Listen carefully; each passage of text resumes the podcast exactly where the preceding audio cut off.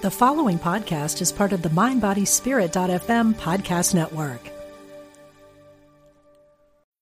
Making everyone happy on vacation isn't easy, but you know what is? Going to Aruba. All you have to do is walk out your door to find pristine pools, relaxing white sand beaches, and an island teeming with outdoor activities that'll put a smile on any face. You won't just feel great, you'll all feel great, filled with a calmer, more peaceful vibe that radiates Aruba's warmth. And the best part is, it never fades. That's the Aruba effect. Plan your family trip at aruba.com.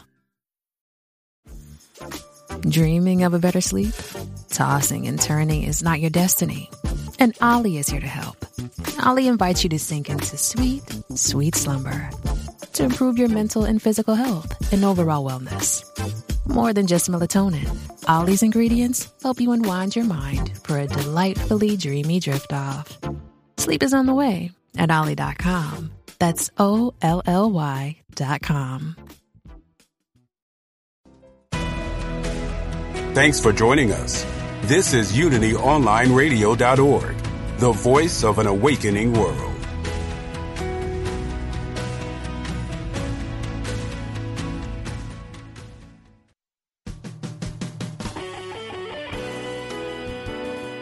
Empower yourself and get inspired to build the life of your dreams.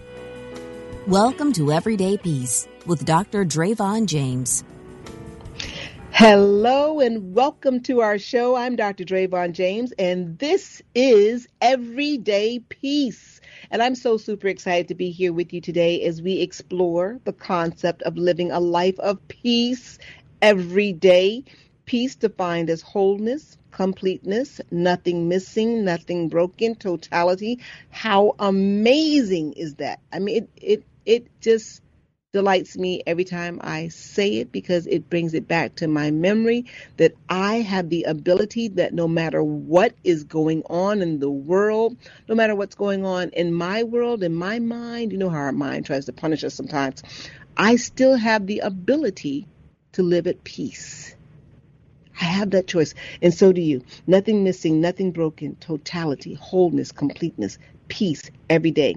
And so on this program, we talk about the philosophy of everyday peace and a system for us to achieve our next level of greatness.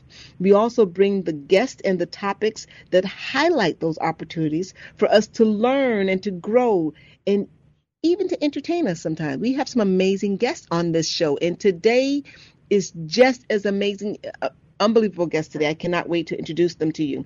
Over the last couple of weeks, however, we have been talking about goals. That's right. What better time to talk about goals than the beginning of the year. Right? So how to set them, how to make them, how to how to progress towards them. If you missed any of these episodes, I strongly encourage you to please go back and listen to them.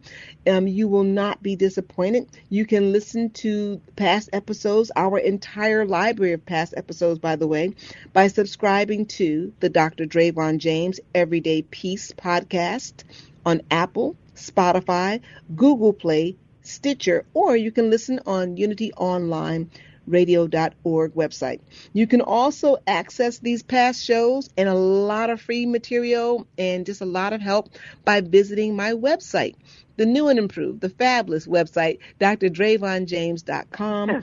Uh, if you if you don't visit frequently, I encourage you to do so. We got wonderful free courses up there. We got great interviews up there. We got encouragement, just things to help us and to remind us that yes, no matter what's going on today, you can live a life of everyday peace. So, as you know, our theme for 2022 is it's time to improve my life. I just love saying that. I love it's time to improve my life. Last week we talked about why we put this theme in the first person. Why do we do that? Because we all need to take personal accountability for achieving the life that we want. This is our journey, right? Let's let's achieve the life that we want, which brings us to our everyday peace moment. So dating back to last year, we have been discussing the importance of setting your goals for 2022 and setting them in the right way. As everyday peacemakers, you know that how you set your goals are critical and it's critically important to achieving those goals. But we also know when it's time to get to work. And I got to tell you this this is the season for action. This is the season for action. You could spend your whole life planning, waiting for everything to align just perfectly, right? This is the season for action. Let's think about it. If you had a health goal, right, and you've been planning it out, the best way, and you know this if you've been listening to the past episodes, first think of the person you want to become and the habits this person would have. I love talking about this because I know that your goals are attainable when you approach them the right way. So, we're going to be talking more and more about goals as we go on um, throughout the year. If you have not connected with me and you were struggling with this in the past, if you have missed your missed the mark, you haven't hit your goals, don't worry about that. This is your season. This is your year. Connect with me. Um, I got a wonderful, wonderful uh, coaching group called Leaders in High Heels. I know, I know. I can already hear the men saying, "Leaders in high heels." Yes, this co- coaching group is is exclusively for women. Not to worry, I do have coaching groups that I work with both men and women. But right now, we are enrolling in Leaders in High Heels. If you are looking to achieve some incredible goals this year, check out my website. Message me. You can visit my um, social medias. You guys know them, but I'll say them again. Everyday Peace on Facebook, LinkedIn and Instagram. So, that being said, um, it's time to get in motion with our goals. We're going to bring on our first guest of the of the show, and our first guest today is Su- Su- Susan uh, Salinger. I, I, told you I could say it great in the green room. Susan Salinger. she is here to discuss her upcoming book, Sidelined: How Women Manage and Mismanage Their Health. This is right up my alley. I got to tell you, Susan. And I'm in the healthcare profession for over 30 years. I know that. I, I saw that. right. This is such an exciting and relevant topic. Susan, I want to welcome you to the show. Thank you so much. And I was so happy to hear that one of your goals or your major goal is for to help women improve their or to help people improve their lives because my book is designed to help women improve their health care. So we're certainly on the same page, and no, no pun intended. right absolutely and and you know what i couldn't help but uh, when i read about your your, your the wonderful work that you're doing. I'm like oh my goodness i was convicted. You know there are some things in my own health that i need to get on right away and take in and but what started you on this journey of being so passionate about women and and their health journey? Well, I just had a, I had a very bad experience with a doctor many years ago, and and I had I agreed to some surgery that I knew I didn't need. I had changed medications, had some common side effects, and he said, well, he did some tests and everything was fine and normal. And he said, well, you need exploratory surgery. And I knew in my gut that I didn't. I was absolutely positive. But nevertheless, the next thing I knew, there I was, you know, lying on a gurney, being wheeled into the operating room with all the tubes, et cetera, attached, and so ashamed of myself. And of course, they did the surgery and everything was normal. And I went back on the old medication and I was just fine. And I thought to myself, why did I ignore my gut? I, I couldn't believe I did that. So I just started talking to some other women. And in fact, I talked to quite a few of them and found that almost all of them had at one point or another just made some sort of medical decision that they later regretted. And I began to really do some research. I thought it's just this, maybe it was just a particular group of women that I, you know, that I talked to. But of course, it turned out it wasn't. And there's a ton of literature on how women, we don't put ourselves first. We put our families first. In fact, there, there was a, a wonderful little survey done where women were asked to rank like five things in order of importance. And the first thing we that well they put, and I'm as guilty as all of us, you know, we we first we take care of our children. Then here I'm not so guilty, but the second thing was their pets. The third thing was their spouses or significant others. The fourth thing, I forget. But the fifth thing, the last thing was themselves. And so that was also the impetus for me to write the book because I think we really need to put ourselves first. And I, that's well, a hard I, thing to do, you know. I got to interject. I, I I'm a little surprised that the pets came before the spouse. Yeah, I, I, don't know if that I don't know if that rubs know, anybody else interestingly, but I'm like, what? I know. And I, you know, I laugh when I read it, and I laugh when I say it. But the reality is, it's not funny. I mean, imagine putting your dog or your cat or maybe your your iguana before yourself. I mean, I don't know. You know, I oh my do that. gosh. I know. Yes. I know. Yeah, and so but, you, know, know you, yeah, no, go, go ahead. When you said that, you know what I immediately yeah. thought about is that I and I always I've done I've I've put posts on social media about this. The airlines say put your own oxygen mask on first, ladies. Right. And right. so the fact that we have not gotten the message, I'm really not understanding why.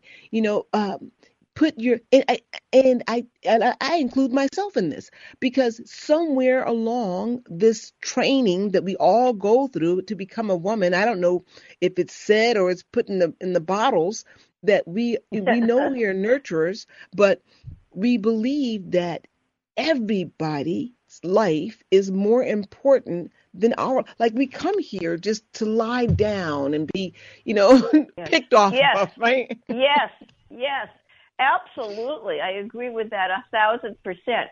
And I think, you know, throughout history, not only medical history, but just history, women have been devalued and, and misunder, our bodies have been misunderstood.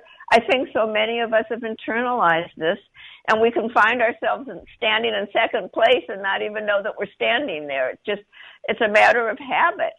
Uh, yeah. Medical history and women do not have a happy relationship. Hundreds of years ago, the Dutch said that a, a cellar full of daughters or a house full of daughters was a cellar full of sour beer. The Chinese called us maggots in the rice. I mean, it's you know, it, it goes back a long way. I'm unfortunately, but there it is. So interesting, right? So interesting that we are so necessary. I mean, and and I am, you know, maybe I'm a, um, the eternal optimist. I guess I I believe, you know, that we are all both both you know genders are so necessary. You know, how can yes. how can we survive without the male species, and how can the male species? And I say, you know, when I say we, I mean the human race.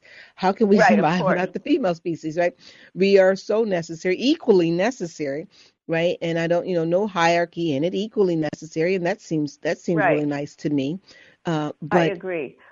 But it doesn't I, I think, seem well, that we operate that way. Things, well, I think one of the things I found the most interesting, and it really made me feel sad, and I, as I said, I do it too. But so many of the women I interviewed blamed their illness, whatever it was. They blamed it on their stress and they saw it as an as a as a how do I say it a manifestation of their inability to manage their stress. They felt that by being sick, it was almost a public acknowledgement that they couldn't manage their lives. So many so many of them were operating from a place of shame. And I think that that's one of the things that as women, and maybe men, I, I don't think men do it as much, but as women, we certainly need to overcome. Um, I think it's very important to remember, and this is almost my mantra, is that self care equals health care. And you can't take care of yourself if you're consistent, uh, like you were saying earlier, if you consistently blame yourself, it's hard to get past that. It really is. And I think that um, there's there's there's a lot. Oh, this is random. You know, some people are stressed and get sick, and some people aren't stressed and get sick. And there it is. We have no control. And I think I that that's no con- well, I think no control is really what we have to realize. How many people smoke and get lung cancer, and how many people have lung cancer that have never smoked? Not that there's not a correlation, but not always. Not all alcoholics have liver disease. You know, it just just depends. It's the luck of the draw to a certain extent, not always, but to a certain extent. Well, I got to tell you that I love something that you just said, and I've never, and I've got, I've been in healthcare for over 30 years. I've never heard it said the way you just said that, you know, people sometimes uh, blame your illness on stress. I hear that all the time, but you took it to this level to just open my eyes like, aha. And so women will say, you know, and I'm just going to go with autoimmune diseases because they are on the rise. Sure. Right. Absolutely. And so you say, okay, well, I have this autoimmune disease and it's because of stress. But on the back end, you pointed to something that I think is so true. And behind all of that, what we're really saying is that, and it's my fault because I have mm-hmm. the inability to manage stress better. You so you see, I had not only am I sick physically, but I'm also this weak individual who has no ability or That's intelligence right. over managing right. stress. Right. Oh my gosh. Right. It's it's the old wow. syndrome of blaming the victim, you know. Mm-hmm. And you know what I think just to take it one step further, I think that what happens is when you do that to yourself, I think that we we it makes it more difficult to recover because now not only do we have to get well physically, but we have to repair ourselves emotionally. So that our I think that our recovery efforts get split into two directions instead of just focusing on getting physically better, getting some physical relief. Um, yeah, and, you're you're so right because I can I hear um, this you know okay well if stress management could help you then let's just go straight to the solution. Let's get you some stress right. management. Not let's not blame you because for doing the best you could during the most stressful periods of your life. I mean, right. Let's let's stand up and applaud the fact that you you did it and you're still here, and we're so right. proud of you. And here's how we're going to help you help yourself to heal so you can enjoy the next leg of your journey. Absolutely, absolutely. And yeah. I think women just have a, a, how do I say it, a double whammy because not only do they feel that their stress caused their illness, but then they feel guilty for being sick because they can't fulfill their responsibilities, whatever they may be, whether they're at work or with children or in the household or all of the above. And so I think that we lie there and feel guilty, blame ourselves, and then we worry about everything else that we can or should be doing. And that's a problem. It makes it Mm-hmm. very difficult for women to be ill, I think. And you're right about autoimmune diseases. I interviewed several women who who had those, and it's those are very difficult. Those are very yeah. difficult. So let's let's talk about the women that you interviewed in your very very uh, eye-opening book. Um, the, the book again is Sidelined: How Women Manage and Mismanage Their Health. Um, tell us, uh, where, where, how did you find the women you interviewed for the book? Yeah, it was. It, I, I almost want to say it was easy, although that's not quite true.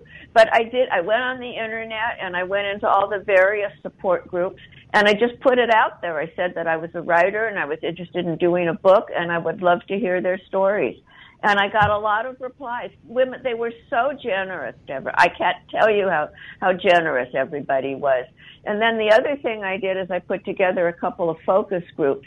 And this I found mind boggling as well. I put two focus groups together. And in each group, 100% of the women had never talked about their illness with anyone other than their doctor.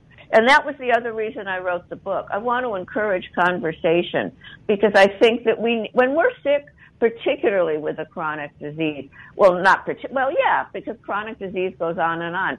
I think that we we need each other and we need support. And I think to try to take an illness journey alone is is a is very difficult thing to do. I I, I don't recommend it. well, you know, I'm not. I'm actually not surprised by that because most women don't want the attention on themselves, right? There, as you mentioned in the beginning, yeah. you know, they're rating themselves below their pet, and right. so, uh, right. you know, so here we are, and then you get this. You you know, it's almost like don't don't make yourself a bother. You know, I can right. remember as a kid, you know, hearing this phrase, you know, you're you're going to go over somebody else's house. You know, make yourself useful or make yourself right. quiet. You got two positions here, right? Right. Play play nicely with others. Don't worry your pretty little head about it, etc., right. etc. Right. Yeah. So you think you, you, you realize that these people that you've been taking care of, you know, your whole life, and now you need to be taken care of. You don't even know how to start that conversation. Yeah, no, absolutely. Right? And I think yeah. it goes back to shame, too. I think when you're ashamed, you don't want to talk to anybody about it. You don't want anybody to know.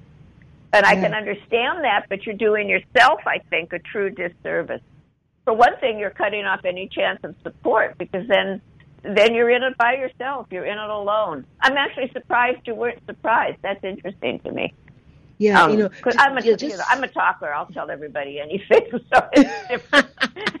and, and, it's you know what I as I get older, I do say the same thing too. What am I keeping this for? You know, put it out in the universe, let it disperse, and it'll get concentrated. it'll get it'll get diluted down, and it won't be yep. so heavy. That's right. Know? That's right you ask me how I am, and my answer is going to be, "How much time do you have?" You know? right, because I really need somebody to talk to.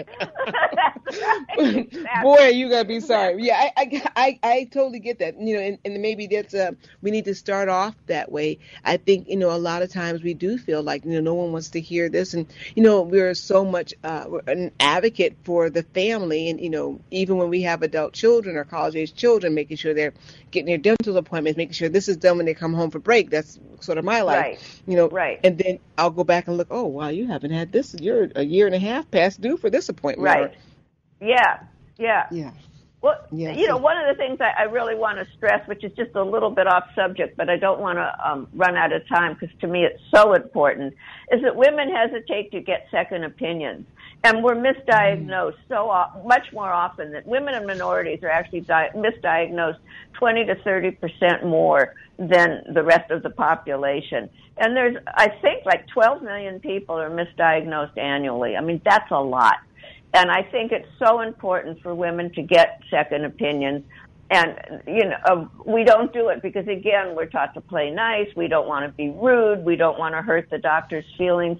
But i really didn't want to let the time go by without doing just a little bit of preaching. I can't help it. No i, I appreciate that because i do know that um, i've heard that that women do not get second opinions. And you're probably right. You know they don't they don't want to insult the doctor or the practitioner exactly. you know because right. he or she is an expert in their field. Also one one thing I can think too is probably time consuming, right? Yeah. Uh, with yeah. all of the other things that they have to do in the yeah. course of a day or a week or a month, now to you know to to find another practitioner, to set right. the appointment up, to find time to go to that um to you the have to be able to get there, you know. Yeah. It's a lot of work. And and as we said, women are doing the work. They'll do it for a loved one. They just can't yes. they, they just choose not to prioritize themselves. So, what can we do? How can we change this narrative? Your book is very informative. Before you answer that question, where can we find the book? Give us the title and where we can find it again. It's called Sidelined How Women Manage and Mismanage Their Health. It's on Amazon and it's on all of the other, um, you know, the regular websites. Um, and it, it, you have to put in sideline how women manage because there's several books that have sideline as their first title. So I, I but it, it's all over the you know it's Amazon would probably be your best your best bet. Everything's on Did Amazon. I lose you? No, no, I'm oh, serious. Oh, I said everything's on Amazon. So de- definitely, definitely go on. I encourage our listeners to please, if you yourself are a woman, buy this book. If you know and love and appreciate a woman, buy this book for her. She will thank you for it. She, the knowledge and the information she get will be will could save her life. Right? Really could. It, absolutely. And, and, and, at the very the least, change thing, her her perspective on on her health care. Go ahead, Susan. Well, I say there was just one more thing. I hope you buy the book, obviously, but even if you don't, at the back of the book, there's a list of resources that I put a lot of work into, and it tells you how to do your research. Research, research, research. It tells you how to research your your your illness, your treatment, whatever. If you have to, and you can't afford the book, I don't even know what Amazon is charging, but just go to the bookstore and don't tell anybody I said this, but browse through the back pages and is it, there's so much important information back there. Oh, you're so generous. You're so generous. Yeah, you're right. There's important information in the back of the book that you definitely want to take advantage of. Make sure that you yourself are getting your your appointments. Let this let this conversation encourage you to be an encouragement to another woman in your life right? To right. nudge them a little bit, to make that nudge. And I appreciate how you started off the, the, the, interview by giving that very personal and vulnerable statement about how you got this exploratory oh. surgery and it was necessary, and how you knew in your gut there is something about that intuition. Right, right. I think it's so important to listen to ourselves. I mean, sometimes I guess if it's an emergency, obviously you can't. You do what you're told. But in my case, it wasn't an emergency. I wasn't going to keel over the next day. I could have gotten a second opinion. I could have researched. I could have waited. I mean, you know, it's it. I got frightened is what happens, and I think that we all either we get frightened or we get ashamed. We don't want anybody to know. So there's all these reasons that we don't listen to ourselves. We don't listen to our gut, and I, yeah, and I that's where I, I would say that's where you're that's where our goals really coincide about improving your life is improving how you think about yourself and how you take care of yourself. Just what you were saying, I think it's so important. Yeah, it's very important. I'm going to ask you this question. We're talking about women not taking care, not prioritizing our own health care. How does that translate to having a female doctor versus a male doctor? How, and yeah. you being, yeah, how, how what, what's the any, I'm, any I'm correlation laughing. there? Well, you know, Uh, the jury's still out. Everybody asks me that, and I'm going to answer it in two ways. First of all, I, as I researched that particular question, I realized that my doctors are both male and female, which frankly I hadn't even thought about. But I think the first thing you want to do is find the most competent doctor, and gender has nothing to do with competence.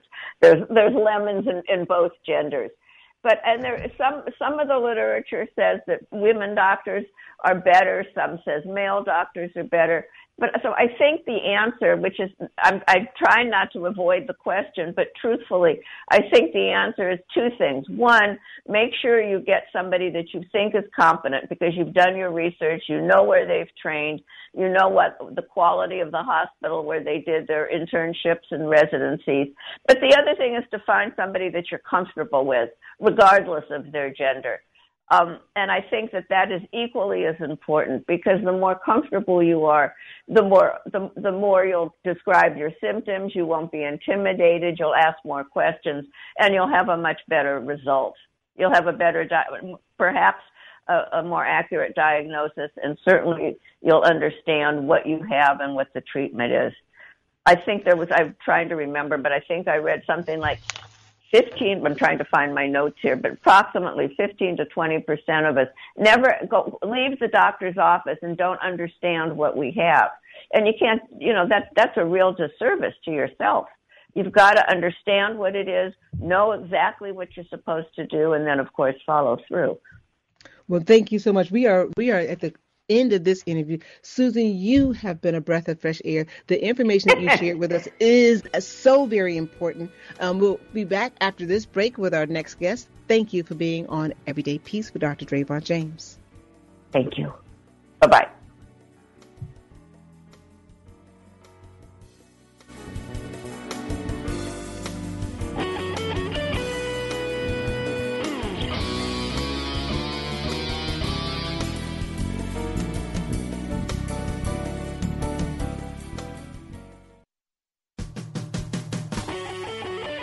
Create and build the life of your dreams. Welcome back to Everyday Peace with Dr. Drayvon James. Welcome back. I'm Dr. Drayvon James. This is Everyday Peace. Um, we have a wonderful, wonderful guest coming up, um, David Herron. David is the author of the book End Time Living. Despite conflict and hardship, all is well. Welcome to the show, David. We're super excited for our discussion. Yeah, well, thank you, thank you for, for your your welcome. I appreciate that. so we're talking about the end of times, right? And I got to tell you, I, I, know this topic has been talked about, written about so many times. There have been so many predictions, so much fear and hype around. Is this it? Is this the end of time? And yet you have some refreshing encouraging news about the end of time, which I am excited to talk about. And before we get right into that, really quickly, um, how did you, how did you get involved in all this? What what led you to be interested in in spreading this good cheer? Well, I'm glad you said that because you asked that because it was really kind of weird. I was reading the Bible, and I have read the Bible before, and I have never experienced anything like this. I got to the book of Isaiah, and by the time I got to the sixth chapter, there was he was in a some place, some kind of a temple or something, and he was overhearing God, the conversation, the Trinity, the conversation, and they were saying, "Well, well, who should we go for us? Who can do who can do this? Who who should we send?" and he, and Isaiah, I can just picture him. He must have been really timid about it because I was at this moment when I was reading it because I was thinking, wow, why don't I do the same thing? And I was like, I Cindy. So I said, I Cindy. And lo and behold, um, starting the next day as I read through the rest of the book, I began to understand things in the prophecy that I had never understood before. Now, obviously, I, I don't know it all, but I know a lot more than I did before that. And the interesting thing about that was it was just a couple of years before I was retiring from my regular job.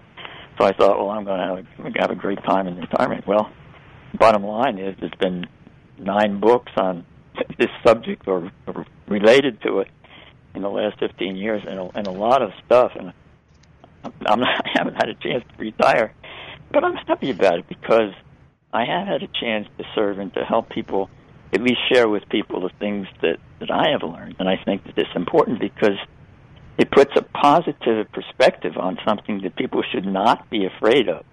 Jesus said clearly, "Do not be afraid." Um, he said, "Don't even worry about it." Uh, and now I'm picking that, you know, different contexts here and there, but all of it was related to the end time. He said, "Don't worry about it. I, I can, I can handle it, and you can too. You just have to stand firm. Trust me." And you know, it's the bottom line is a lot of people. Uh, well, I'm one of them. Uh, I get scared, and it's not really an awful thing to be scared, but you don't want it to let it dominate your existence to the point where you get obsessed with it and. uh, I think I think some some Christians have become uh, obsessed uh, in a very negative way to the point where their their lives are in, in, in, in distress. They're trying to avoid this any way they can possibly can. But he, but Jesus also, this is going to happen in all nations. We're not going to exclude him or her. It's going to be a hard time, but it's going to be shorter. He said he, he said he was going to shorten that time period for the sake of the elect, for people who trust Him. So it, it's right off the top. It's not something to be terrified of. It, it's not. Well, you know, as, as you're talking about it, and, and again, for our listening audience, we're talking about the end of times as spoken about in the Bible. And uh, David has written an amazing book concerning that.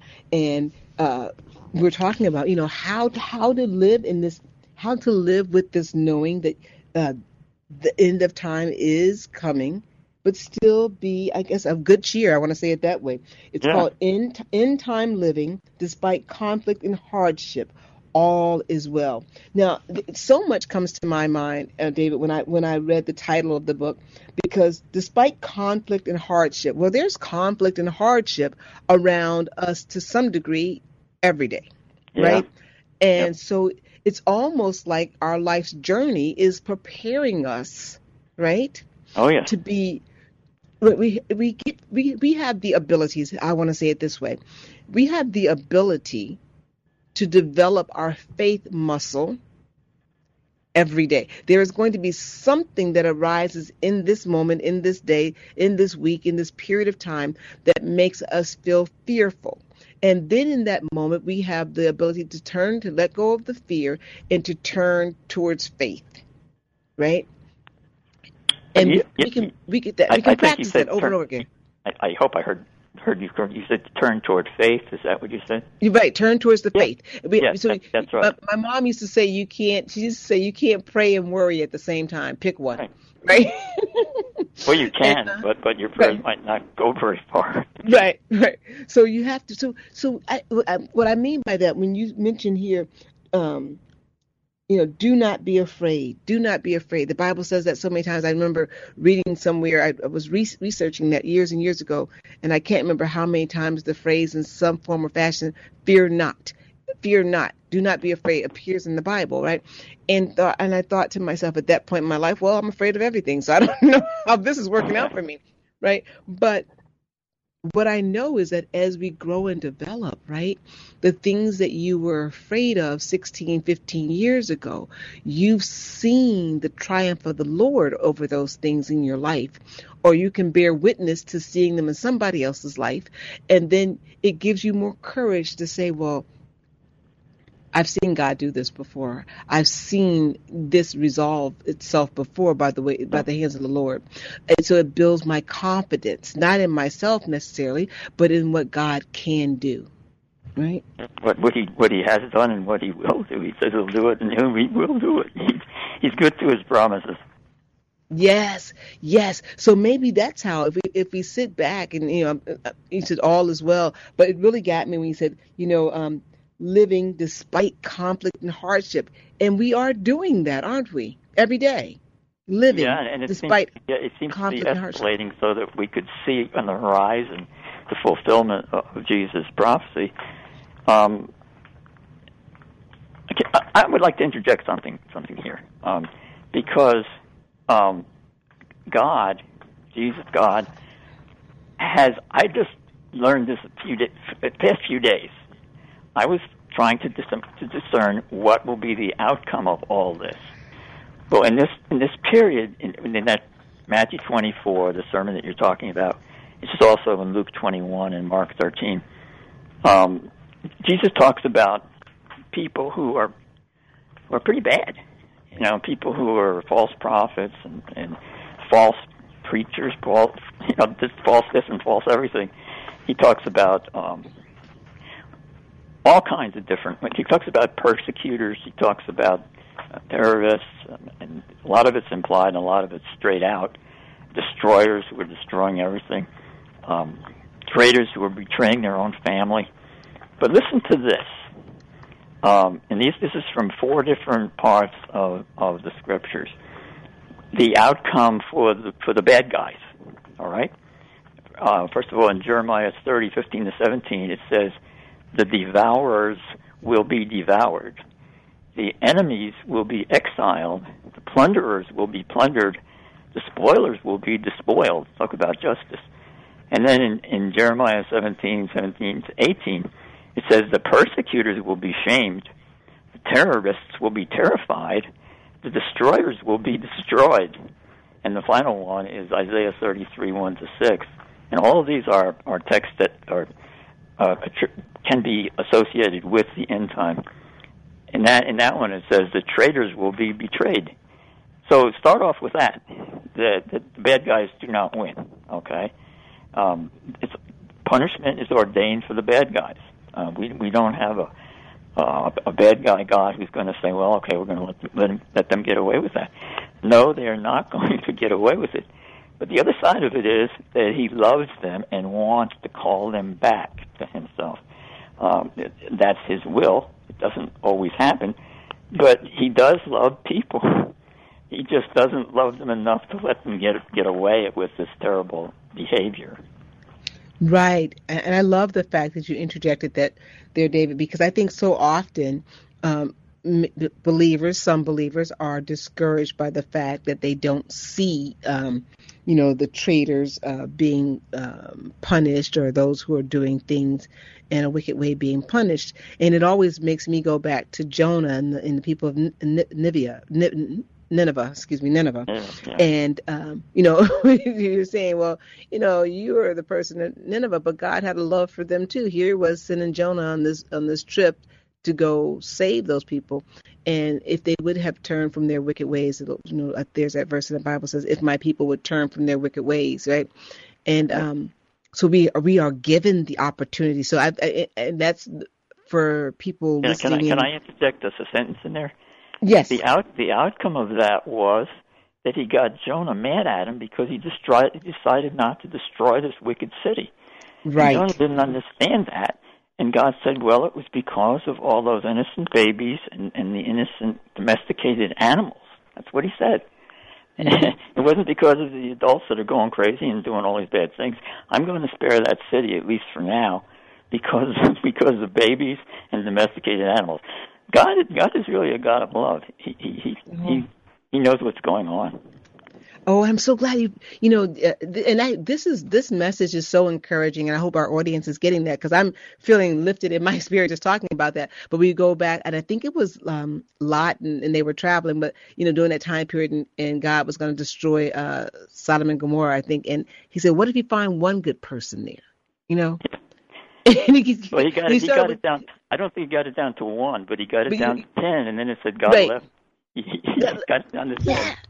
he started out with this really high number, right? And he goes, well, you know, and he's, he's you know, you know, just like a kid, you know, well, what if you find? God says, okay, yeah, I won't destroy. Yeah, you know, yeah. so he thought he was actually, he thought he was actually persuading God, but God knew exactly how how well he was going to let him get before he said, okay, that's enough. right, it, but but it, but it, it does go to show that we have a loving um, God and provider and protector and savior, and that He does want us to have every opportunity to turn towards Him for, for our complete salvation, um, that we do have that opportunity, that all is not lost, as some would have us to believe, because we've made some decisions in our life that were not. Um, 100% aligned with the Savior.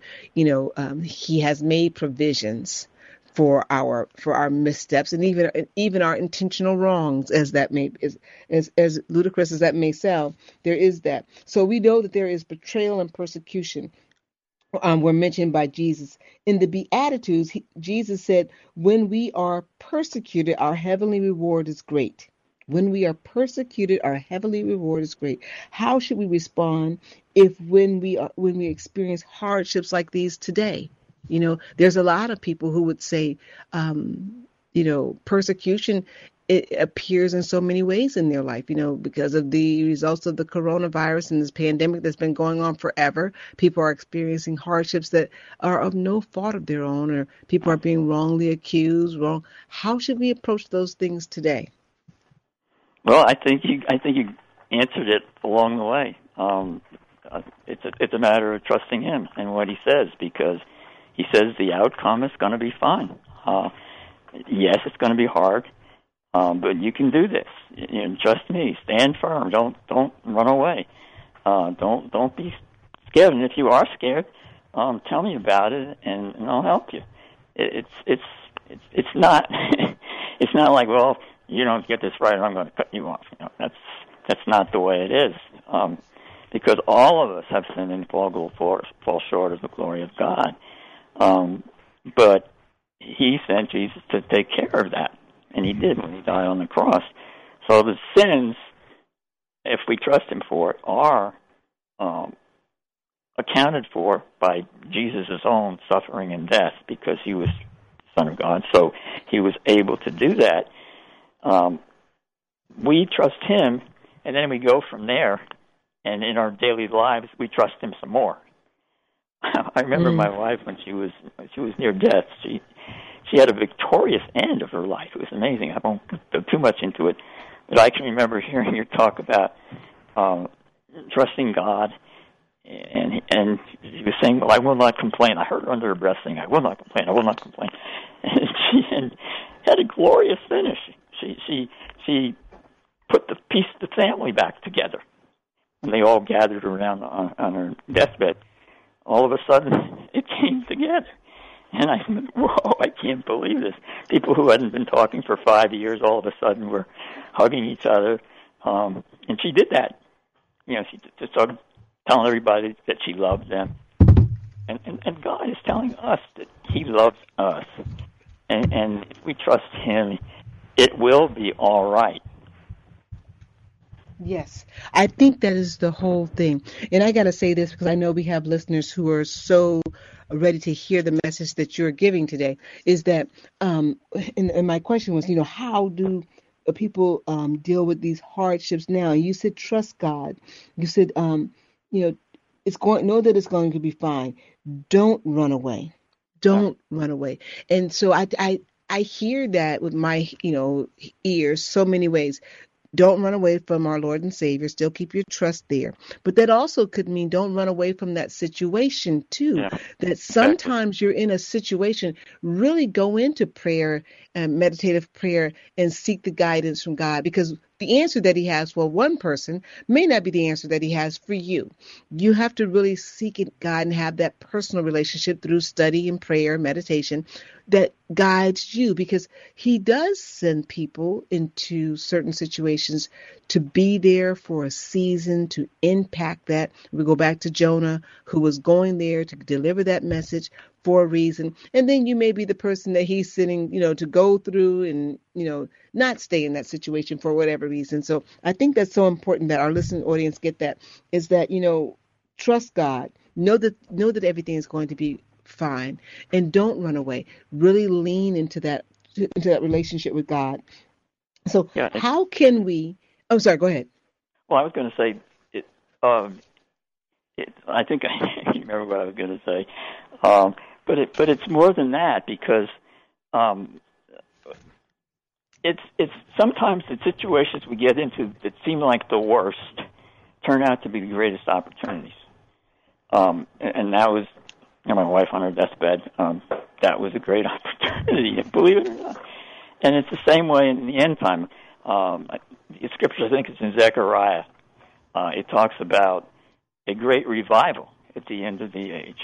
And of course, the revival can very well be rekindled by hardship. It always there's always been some real um, people in real distress that have prayed and kindled these great revivals, and sometimes it's only been a few.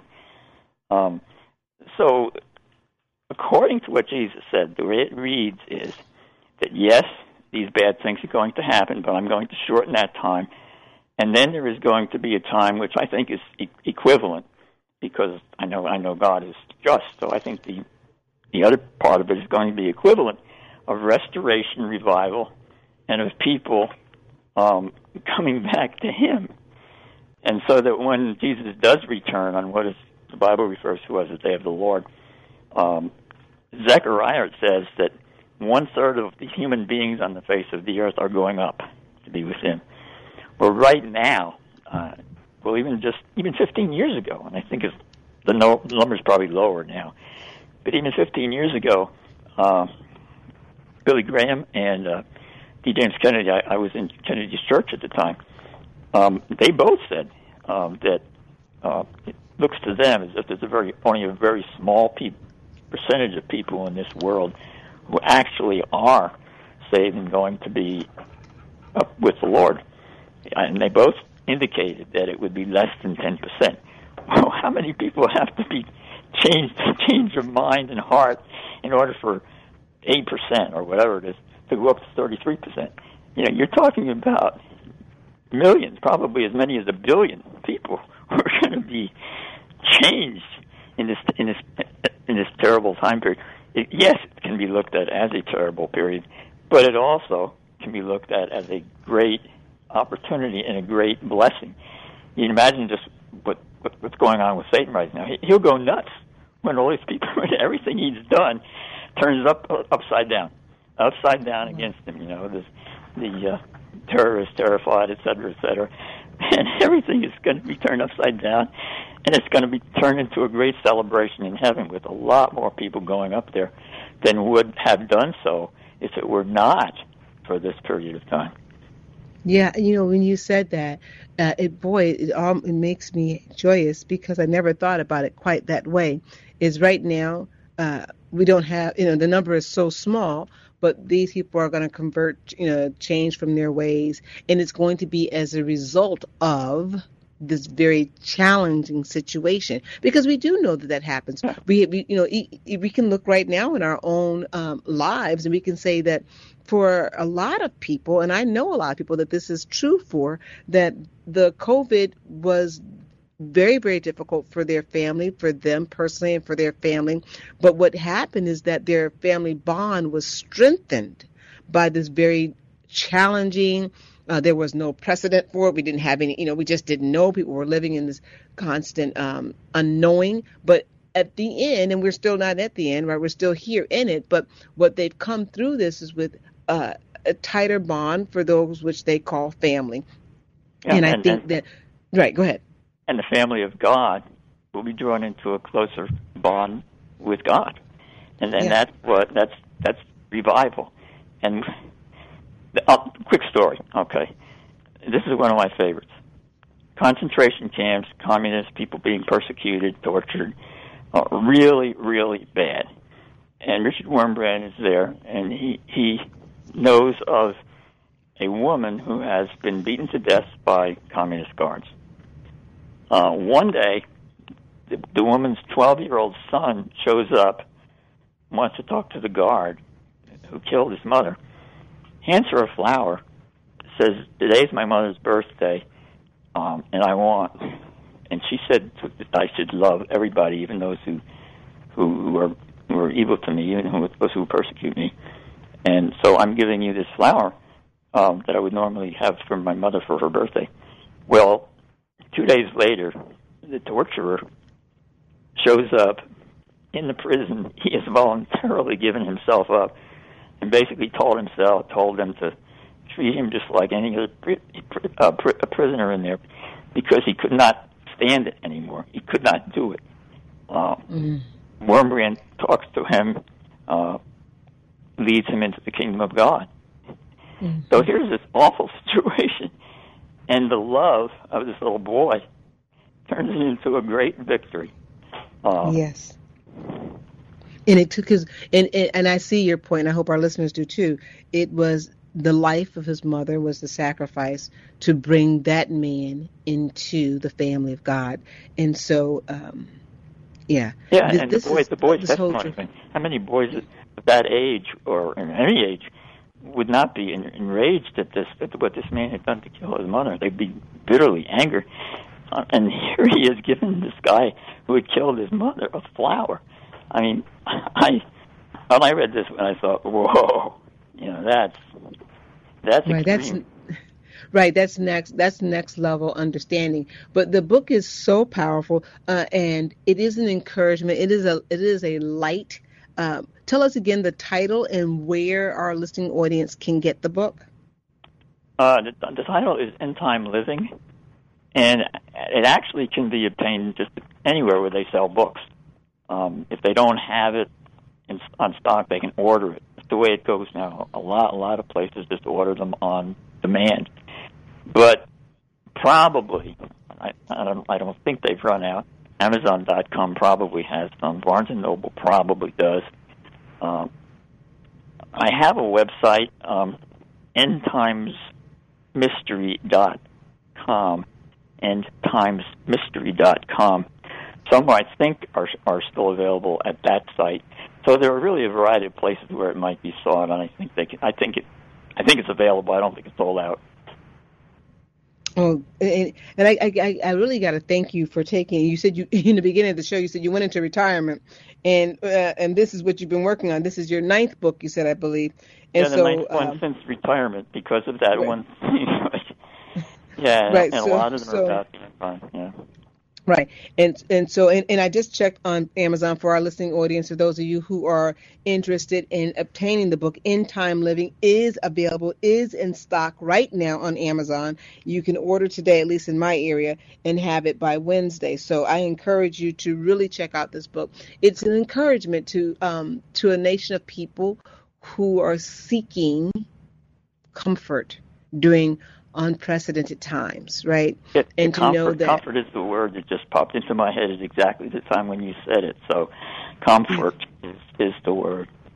Yeah, and and and I don't I don't think it was a better time for this book to come out. Really, I don't because there are so many things and people are so curious about the outcome.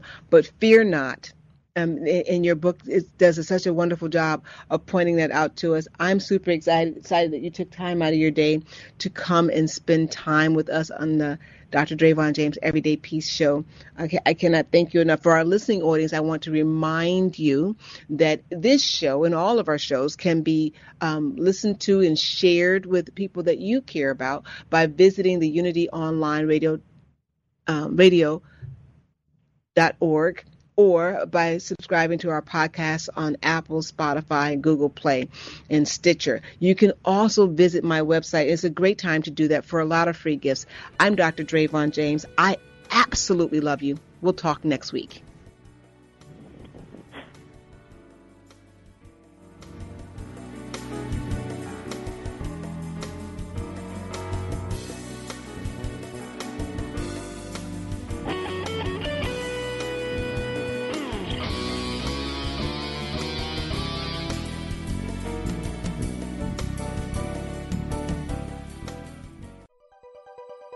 Thanks for listening.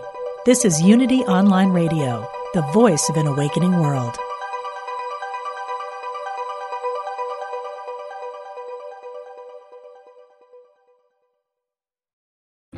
Hi, I'm Jane Asher, and I believe, and from what I've been shown, that when our loved ones die, they don't really leave. They just slip into the next room. On my podcast, I explore the bigger picture surrounding life on Earth and what follows when we do die.